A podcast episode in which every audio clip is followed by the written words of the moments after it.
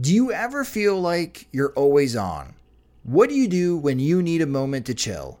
How do you like to hit the reset button to get ready for what's next? These days, everything is go, go, go. It's nothing but nonstop hustle all the time with working from home and trying to stay in touch with friends and family, a million pressing social issues, and an expectation to always be on 24 7. Sometimes you just need a moment to turn off and hit reset. That's when you reach for Coors Light. It's made to chill. My moment to chill is watching baseball, especially when the White Sox are on.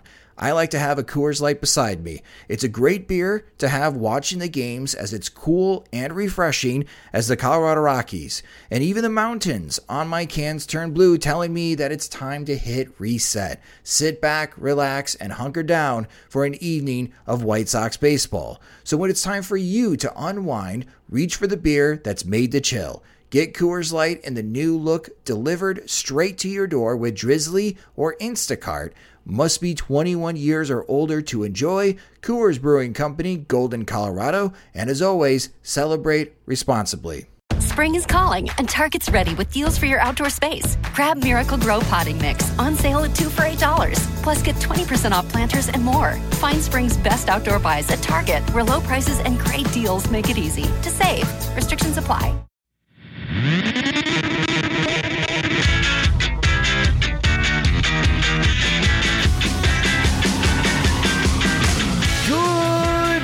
White Sox fans. This is the Sox Machine White Sox Wake Up Call for Wednesday, May 8th, 2019.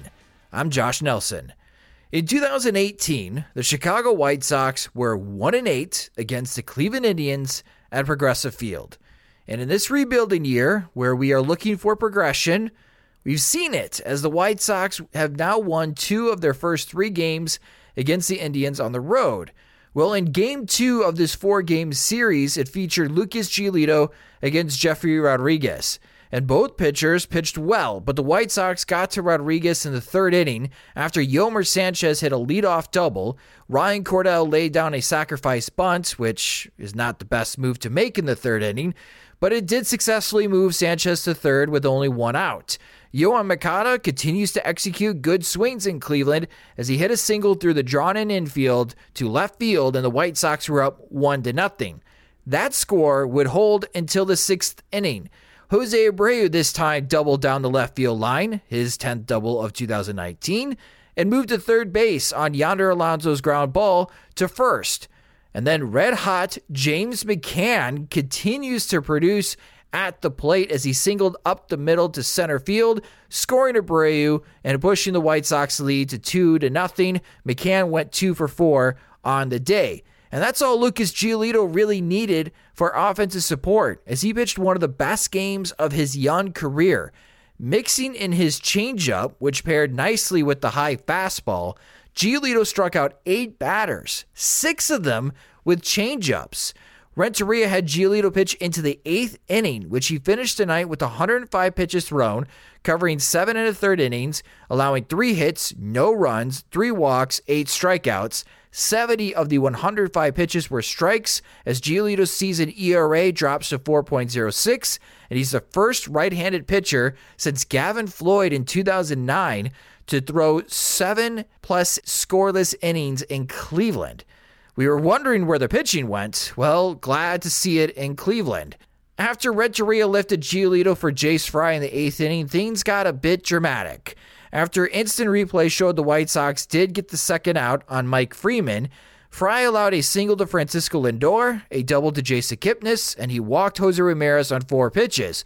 One of those pitches was a missed check swing that Renteria came out to argue and would later get ejected for. So trying to escape the jam, the manager's been ejected.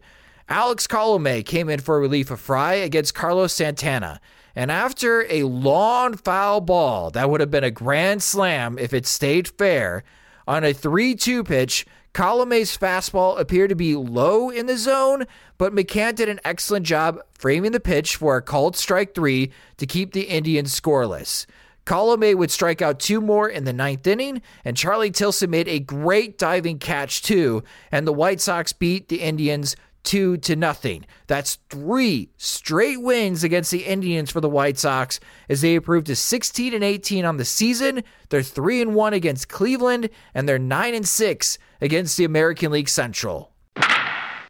Today's game will be at 5:10 p.m. Central Time again, and it'll be another tough test for the White Sox offense facing right-handed starter Shane Bieber. In his last start, Bieber went seven and two thirds innings, only allowing one run with eight strikeouts on 114 pitches. It will be interesting to see how he holds up as the innings and pitch count were career highs. Opposite of Bieber for the White Sox will be Reynaldo Lopez, who hopefully is more like the pitcher against Detroit than Boston. This Indians offense has only scored one run in their last three games, so Lopez might benefit facing a poor hitting ball club, or the Indians will finally wake up. And we shall see as you can watch the game on NBC Sports Chicago or listen on the radio at 7:20 a.m. WGN. Down in the minors, the Charlotte Knights scored eight runs in the first inning as Danny Mendick and Daniel Palka both hit home runs en route to a 12 5 victory over the Columbus Clippers.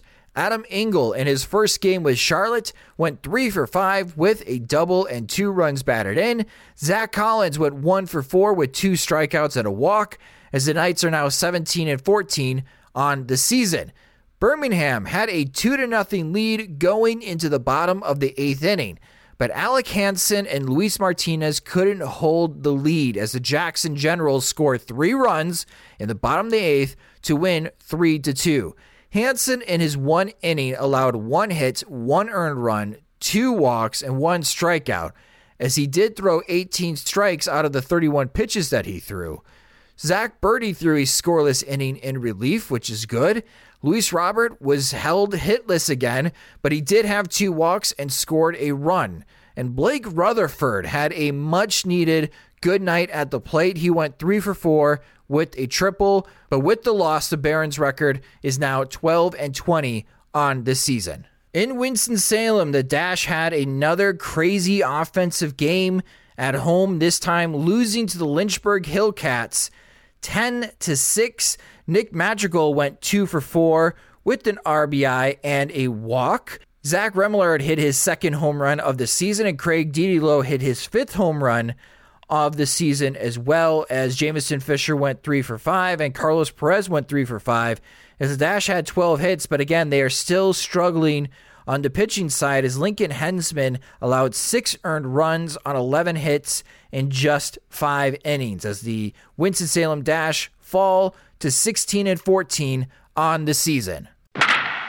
Around Major League Baseball, the Minnesota Twins continue to stay hot as they improve to 22 and 12 on the season. As starting pitcher Jose Berrios improves to 6 and 1 with a 2.53 ERA with a 3 0 win over the Toronto Blue Jays. Berrios threw 7 scoreless innings while catcher Mitch Garver hit his 7th home run of the season and I think at the moment we're talking about James McCann, Mitch Garver, and former White Sox catcher Omar Narvaez leading the way in the American League for catchers in offensive production at the moment. Speaking of playing well, Melky Cabrera is hitting 344 with a 382 on base percentage and slugging 500 to start the season for the Pittsburgh Pirates as he had a key pinch hit two run double late, helping the Pirates beat the Texas Rangers 5 to 4. The Pirates are 17 and 15 on the season, while the Rangers fall to 16 and 17. Anaheim beats Detroit 5 to 2 and with that loss, the Tigers are now 15 and 17 tied with the White Sox for third place in the American League Central, while Anaheim improves to 16 and 19. That will do it for this White Sox wake up call. Make sure to subscribe to the podcast and share it with your friends and family. You can also help support the show and site by signing up to be a friend at patreon.com slash soxmachine. This week, our Patreon supporters got 18 extra minutes of content with White Sox beat reporter James Fegan and additional PO Sox questions. So if you enjoy our work and you want more, you can get more by signing up at patreon.com slash soxmachine. Have a great hump day, everyone, and let's hope for another road win tonight for the White Sox. For SoxMachine.com, I'm Josh Nelson.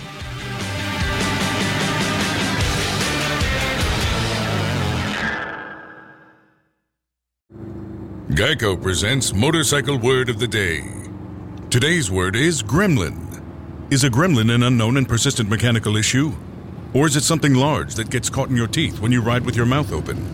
As in, Man, I gotta stop singing 80s power ballads when I ride. Ugh, keep getting gremlins in my teeth. See? Geico Motorcycle. 15 minutes could save you 15% or more. Sugar Ray Leonard, Roberto Duran, Marvelous Marvin Hagler, and Thomas Hearns. Legends, whose four way rivalry defined one of the greatest eras in boxing history. Relive their decade of dominance in the new Showtime sports documentary, The Kings, a four part series premiering Sunday, June 6th, only on Showtime.